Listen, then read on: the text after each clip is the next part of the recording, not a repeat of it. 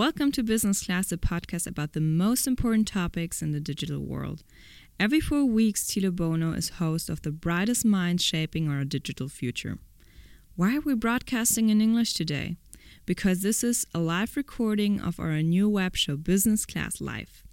As you may have seen on Thilo's social media channels, we have expanded our podcast to a live show where our international audience on LinkedIn, Facebook, and Twitter can discuss the digital industry's most relevant topics directly with our guests. In this episode, Thilo's guest is Stephanie Kaiser. She is the co founder and managing director of the digital health platform Heartbeat Labs and is part of the Digital Council that advises the German government on digitalization issues. She and Tilo talk about how far we have come in the digitalization of the health sector which markets are ahead in this field, and which difficulties innovators face when it comes to modernizing processes in hospitals, medical practices, or the private health sector. Have fun with this inspiring talk in which Stephanie even reveals some heartwarming news, which was first detected by her own digital health gadget. Welcome, welcome. Hello. How can our health actually profit from digital solutions? Can telemedicine replace our doctor's visit? And how valid are medical diagnoses started by an artificial intelligence program? These are only some questions that we hopefully will discuss. And Stephanie, maybe you can give us a little bit um, glimpse on who you are, and because you had a very impressive career so far, and of course, um, why you have chosen the health sector that mm-hmm. you're in now? I think first I have chosen to learn about product and product management. Um, and I've been in the business now for 14 years. I've started at Jamba, a ringtone company, then built a learning platform for children uh, with Nickelodeon. Um, and then after some time, uh, uh, went into a games company. So I was in the entertainment business for quite some time, which is great because you do many mistakes and you learn a lot from it. Um, and then at a certain point in time, I felt like a little bit more intrinsic motivation would be helpful. And uh, that you can easily find in health and healthcare, obviously. And as a product manager, you can basically go, it's very versatile, right? You can be in entertainment as much as you can be in health. Um, and then um, I uh, joined some smaller projects and really had to learn a lot also because as my uh, background is product, um, I had to learn a lot about health and uh, looked into the field of diabetes and then um, female health and then traveled the world with my daughter and uh, afterwards uh, started Heartbeat Labs uh, as a company builder. I think especially your background for products and also entertainment sector helps when you build now product that really has to reach to yeah access millions and millions of people's uh, yeah. life and have uh, mm-hmm. also give the trust and take out the fear. Mm-hmm. And I mm-hmm. think maybe with entertainment products that definitely can help. And I mean, today, how would you describe uh, someone who has not so much knowledge in the sector? What is the state of the union in the health uh, tech, digital health. I mean, there are a lot of different terms, also mm-hmm. uh, med tech, mm-hmm. etc. Maybe you can mm-hmm. help us a little bit mm-hmm. uh, to have a bit of ground work and the ground layer what is it and mm-hmm. how would you explain uh, where mm-hmm. we stand right now? So I would call it, I would always call it uh, digital health, mm-hmm. um, which is, I think, the same as health tech. But, but for me, health tech sounds a little bit too much technology driven. So for me, it's digital health. And that really is the use of technology, and it can be hardware or software um, that advances healthcare, mm-hmm. right? That's a very simple and straightforward answer. Um, and um, I think there are vast use cases. I think that's very clear in the system. There are many, many stakeholders, and there are use cases in hospitals. There are use cases for the consumer. There are use cases for the insurances. Um, and I think we all know that, especially in Germany, the state is we are far behind um, but I think, yeah, okay, fine. We have understood that now and we can take it from here, I would say. Um, but uh, worldwide, I would say, well, we all know the hardware is there now, right? Everybody carries a mobile phone in their pocket. I carry my ring that tells me every day um, how I sleep. Um, many, many people have a Google Fitbit or an Apple Watch. So we are tracking individual data and we can uh, communicate um, with the end user individually, right? So there is a great start, I would say. And we're tracking a lot of data. Now we have to get to a point where we have user centric products, I would say. And also make use of this data in an actionable way for the individual, but also in terms of big data um, to help diagnostics, etc. And it affects both. It's not just B2C, what we already talked absolutely. about. It's also a big yeah. impact on the B2B side. Absolutely, yeah. And I mean, uh, when I summarize it in a very simple way, for me, it's machines are already and will in the future take over what machines are best at, right? So documentation and big data and learn stuff. from that. yeah necessary. necessary and i don't think it's boring because i think actually we can learn so much mm-hmm. um, but then also they will help humans spend more time on what the humans are actually good at and that's communication that's empathy that's what the patient actually needs in that moment in time when they are facing um, healthcare issues um, what kind of benefits do you think are we are maybe even not aware um, of other things where you think everyone is talking about this, but actually what's super interesting is that. Hmm. Oh, that's a tricky question.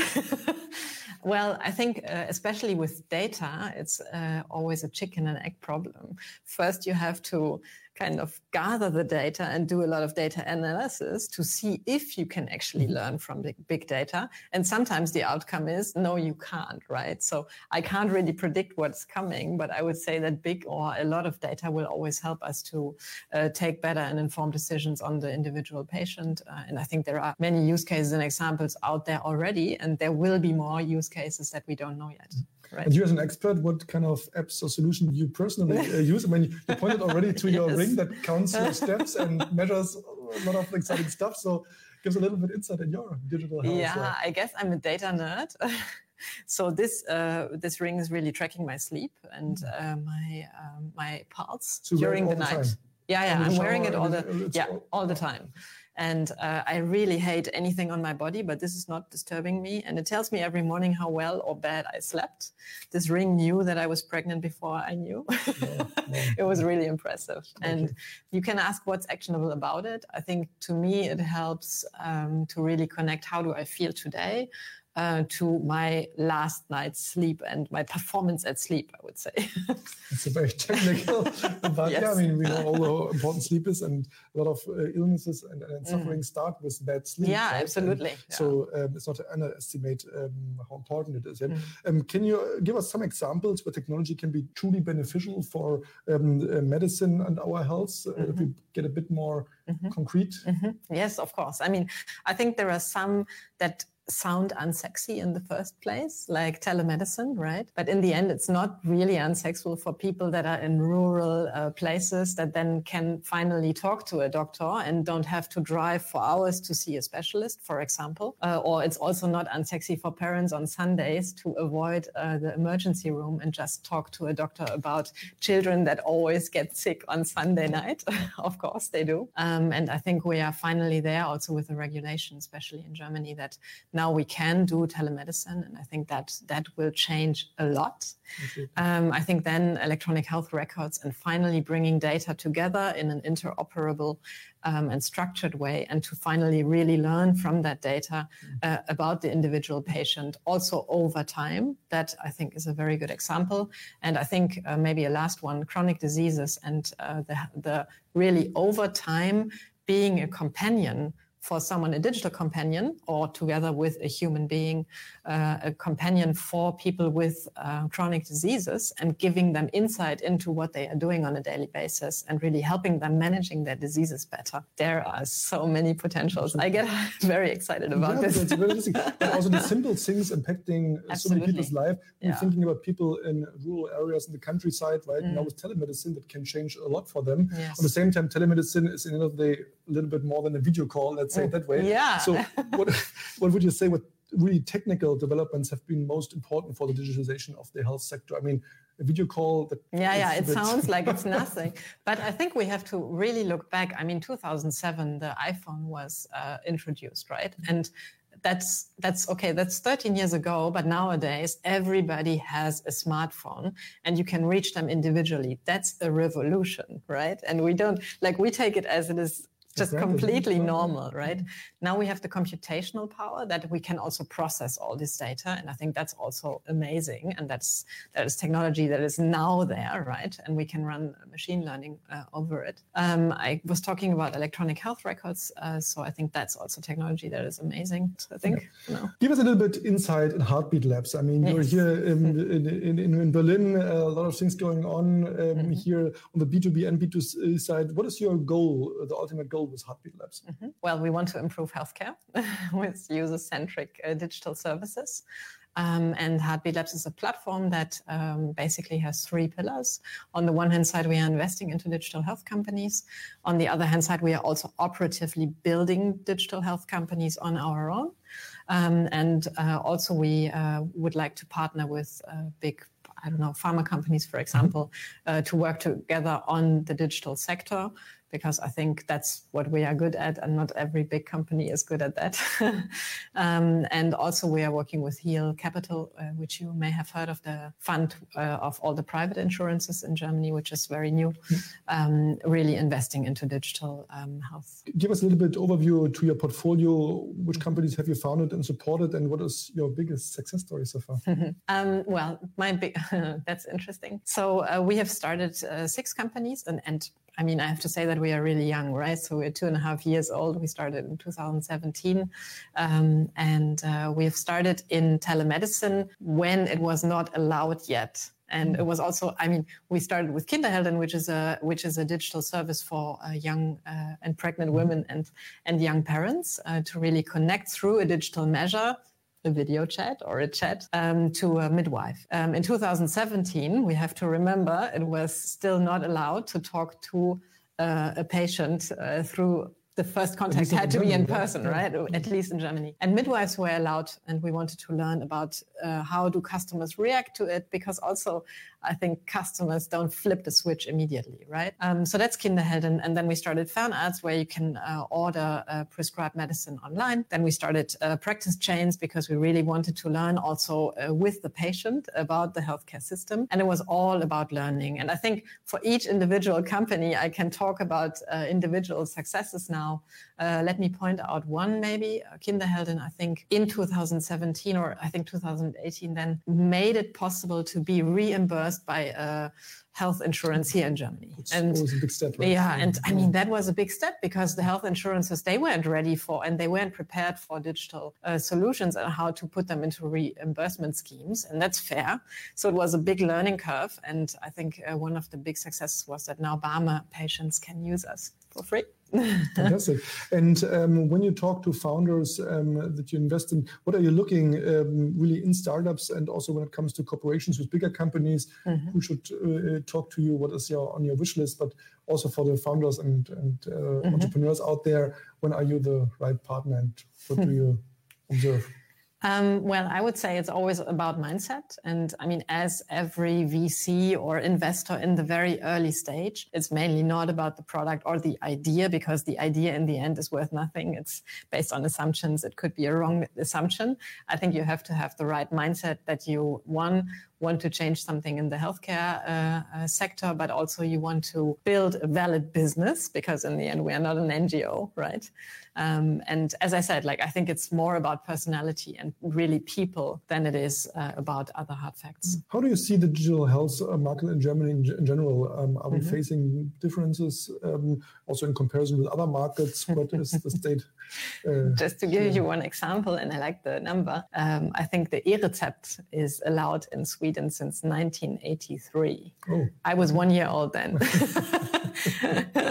and I think we are not there yet in Germany. We have 2020, which sounds like the future to me. But what is the fear? Why so, didn't it happen so far? What is your well, I think the regulation was in place for good reasons because we are talking about patient data, right? And uh, patients and actual health issues. And um, we all know that in Germany we are lacking behind. And I think, as I said, it has been stated, let's move on. Um, but I think we are taking the right steps at the moment, right? Our Ministry of Health is a very, I, would like to call it an execution machine. and um, they are really taking the right steps uh, in uh, in the direction of digitalization. And I think the e-Rezept is a good example. The uh, electronic health records uh, that from 2021 onwards, uh, all the health insurances have to provide to their uh, insurance, mm-hmm. uh, insure, insured people. Um, and also the DVG, as you know, uh, I think this is also this is, by the way, uh, I think we are uh, the only ones out there that can prescribe apps now or digital services. It's not only apps; it's digital. It's uh, digital huge step forward, right? I mean, it's a revolution. yeah, and it's almost like uh, the Ministry of Health is kicking in our butts, the startup butts, um, to actually move on. And, around, yes, and I actually like that, right? So um, I think we are at a good point in time where mm-hmm. regulation has changed and doctors can now finally uh, do telemedicine and um, also get money for it because that's also important for them. Absolutely, all about money, right? yes. Yeah, and just to our audience, maybe if you have questions, I mean, use the chance to really uh, talk to an expert or ask your questions to an expert with uh, Stephanie. Feel free to just uh, comment your question, and we're happy to answer. And um, hope you will have some interesting questions. Oh, and just speaking about question, there is already a question from uh, Sebastian Schmidt. Thank you, Sebastian, that you already take the opportunity um, uh, to ask. He is asking, uh, is this an Oura ring? He asking about the brand of the ring. Yes, it, it's a Finnish company. Finnish company. Are we allowed to do advertising? European, uh, yes. startup uh, ecosystem yeah. Uh, yeah. called Oura, right? And I'm um, actually wearing it. Uh, maybe I should uh, add that I'm I'm actually wearing it since more than a year. Okay. And usually these devices they have a 30 day gate. I don't know mm. if you've heard about no. it, but many people wear something for 30 and days and then, you know, it's, it's boring, as I said, like the data needs to be actionable. If it's not actionable, you will forget about it. Just uh, there's a little curiosity yes. about this ring. Are there any uh, competitors, or what is what is the what is deal behind it? Are there different? As Apple has no ring, but but Apple there, has no ring. We were actually it, talking about the other day. It, it, it is so. Have. I mean, for example, I think many people don't like to wear something on their exactly, wrist, right? Yes. I mean, a ring is always is also fashionable, right? I mean, it yeah. doesn't uh, distract yeah. or, or. If you if you don't know if, yeah. if you know me, you know that I'm not the most fashionable person on earth. So I would usually not like wear a ring. In The world of Steve Jobs here But um, but this ring is actually not uh, like the Apple Watch. I have an, an yeah, Apple Watch. I should wear it's, an Apple Watch, but during the night I somehow I can't. And okay. uh, this ring is just not okay. disturbing. Okay. So. But this data also then, um, this is something what I feel is you have whatever your Withings uh, uh scale, mm-hmm. right? Or, or mm-hmm. you have your other devices that, that you track, you have your Apple Watch, etc. You have everywhere data points, but mm-hmm. is there something where all comes together or where really you can show something or whatever, send a link to your doctor or whatever, and that really do mm-hmm. something with the data? Or is it just for fun that you know, if you have your data, that's fine, but what happens next? Yeah, I mean that's always the question, and I think then we need to really look into use cases. Um, so but here, a platform you, you could build a platform where you absolutely feed yeah, in all yeah, the data, and then you get suggestions based on all the data. I think uh, Apple Health is trying that. they are also collecting all the data or putting it together. But I think um, there are some examples where, for example, if you have a step tracker, I have a friend who's using a step tracker since I think three years, mm-hmm. and if he doesn't walk ten thousand steps a day, okay. he will go out that day. Okay, well, so that well. is actionable data. it informs his next action. And I actually like that a lot. Mm. For me, to be honest, this is actionable in the sense that maybe I go to bed earlier tomorrow because I had a bad night of sleep. Mm. Okay, okay. So, so that's helpful. Little, little yeah, it's the little, it's... it's... the little use cases, as I mm, said, but mm. they can prove very helpful because, as I said, sleep is very important. I don't so know if you, have, starts, right? if you have ever been sleep deprived, but it's a terrible state. I don't want to be in. Absolutely. Um, you're also part of the Digital Council mm-hmm. of the government. Um, which are some concrete next steps uh, that need to be taken to improve our health uh, system? You said Right now, it's the other way around. That mm-hmm. there's a lot of execution, but it was not always um, that. Are there any expectations um, to politics in general, maybe also on EU level? So um, in the Digital Council, we don't specifically focus on health, right? So there, it's more about general mm-hmm. digitalization, and we have taken uh, six other topics that we want to focus on, of which one is data, mm-hmm. right, and the use of data. Because I hear a lot, data is the new gold, etc. Data is not the new gold. If you use data in the right way, then it gets interesting. And I think we really in Europe need to find a good way to um, make data usable for more parties uh, because in a safe way. No uh, question about mm-hmm. this, right?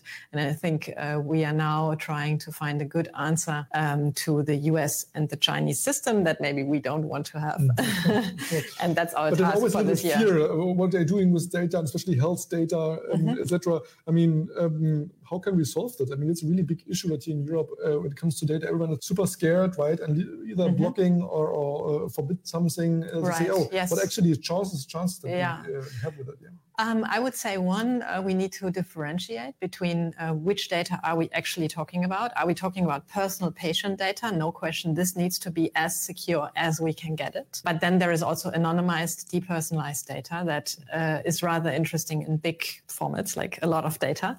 And I think we really need in our discussion and the press, we need to differentiate when we are talking about it. And then there is usage data of software, for example, like how many people have been on WhatsApp today? And software people who are building digital services need this data to actually build better products, right? And I think in our debate and talking about it, we need to differentiate what are we talking about. And then I think the second thing I would like to add is that we need to talk about use cases because the moment we are talking about use cases, everything becomes tang- tangible, right? And then, it, and if you as a patient understand that there is an advantage for you, then you will be more open to uh, to exchanging data. I'm pretty sure, and I even think, and Jens Spahn was was saying that that it should be our it should be our task as a person in a state that we are actually sharing data for the better, for solidarity reason, right? Uh, for for really um, uh, helping uh, everyone out there um, and the science. When we uh, step one step aside uh, Germany and looking at other markets, um, mm-hmm. what are the most um, innovative markets for health tech? Are there any examples where you said, look at uh, these guys, what they do? I would wish we had that in, in Germany. So, what are the most innovative? Um, countries and concrete solution that you would wish we had it also here?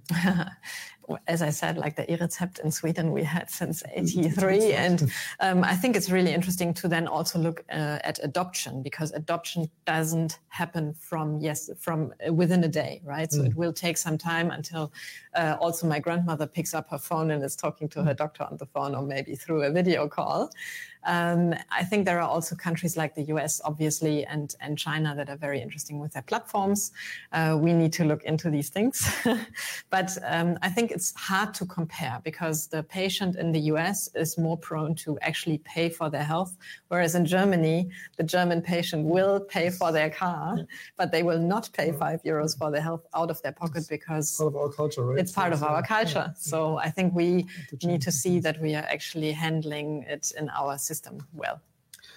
The most concrete thing that arrived, we talked about, was telemedicine. I mean, mm-hmm. we all agree that it not completely, of course, replaces um, the doctor's business. Can an app-driven, let's by AI, really state with a valid uh, diagnose? I mean, we read a lot of articles that obviously mm-hmm. they make their better decision than the doctors because of all the data. Mm-hmm. But how far will we uh, go? I mean, will it be then just see our doctor one time, or just only have calls, or how do you see um, uh, the situation yes. right now where so many telemedicine companies yeah. popping up? Yeah, as I said, like for me, it's really the clever um, connection between digital and the human being, because also a machine will never um, motivate a patient as much as a human being to actually follow, for example, uh, be adherent with the medicine, etc. There is a human power to this, and no machine will uh, or, uh, will ever take this over.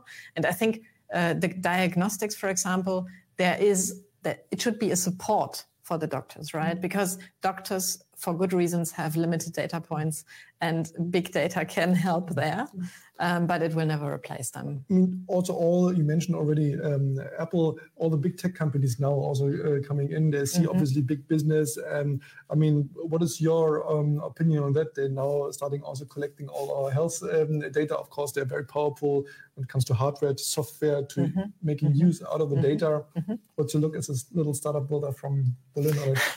I think it's always good to have a market and uh, to also have other players, even if they are big in the market, no question. Um, and then I think there is also an interesting aspect with uh, Apple and Google is that in Germany as well, there are many, many people wearing a Google Fitbit or an Apple Watch, sending their data on a daily basis to those companies. Yeah. And at the same time, we are fighting. I'm sending it to Finland and I'm totally fine. Um, uh, and at the same time, we have a very concrete debate about uh, using anonymized data here, and it's out of it's out of relation uh, almost. We need to be a little bit more realistic here. As so much technology comes to the surgery room, to the doctor's office, etc. Mm-hmm. So, is there also a lot of change for the nurses and doctors? Um, to train them how uh, to use it. So they mm. need totally different mm. skill set, not just about illnesses and treatments mm. and, and, medication, mm-hmm. but also um, to make. I mean, I would assume that we are not uh, right there yet. How mm-hmm. they really can leverage this kind of data mm. from your ring, for example, yeah, to really um, connect it. And I'm also very sure that many doctors don't know what kind of different systems mm. out there. How yes. can how should they also even maybe correctly inform their patient mm. what is good, what is mm-hmm. not, what they should they do, what doesn't. Mm-hmm. Is it more the ring? Is it the, the, Apple Watch in your case? Yeah. What kind of apps there? Mm-hmm. Now it's we are all happy that it happens, mm. but the information out there. I mean, we can do a lot of PR and mm-hmm. marketing around it, mm-hmm. but it uh, take a long mm-hmm. time. Yeah. Um, so there were many questions in there. I take two.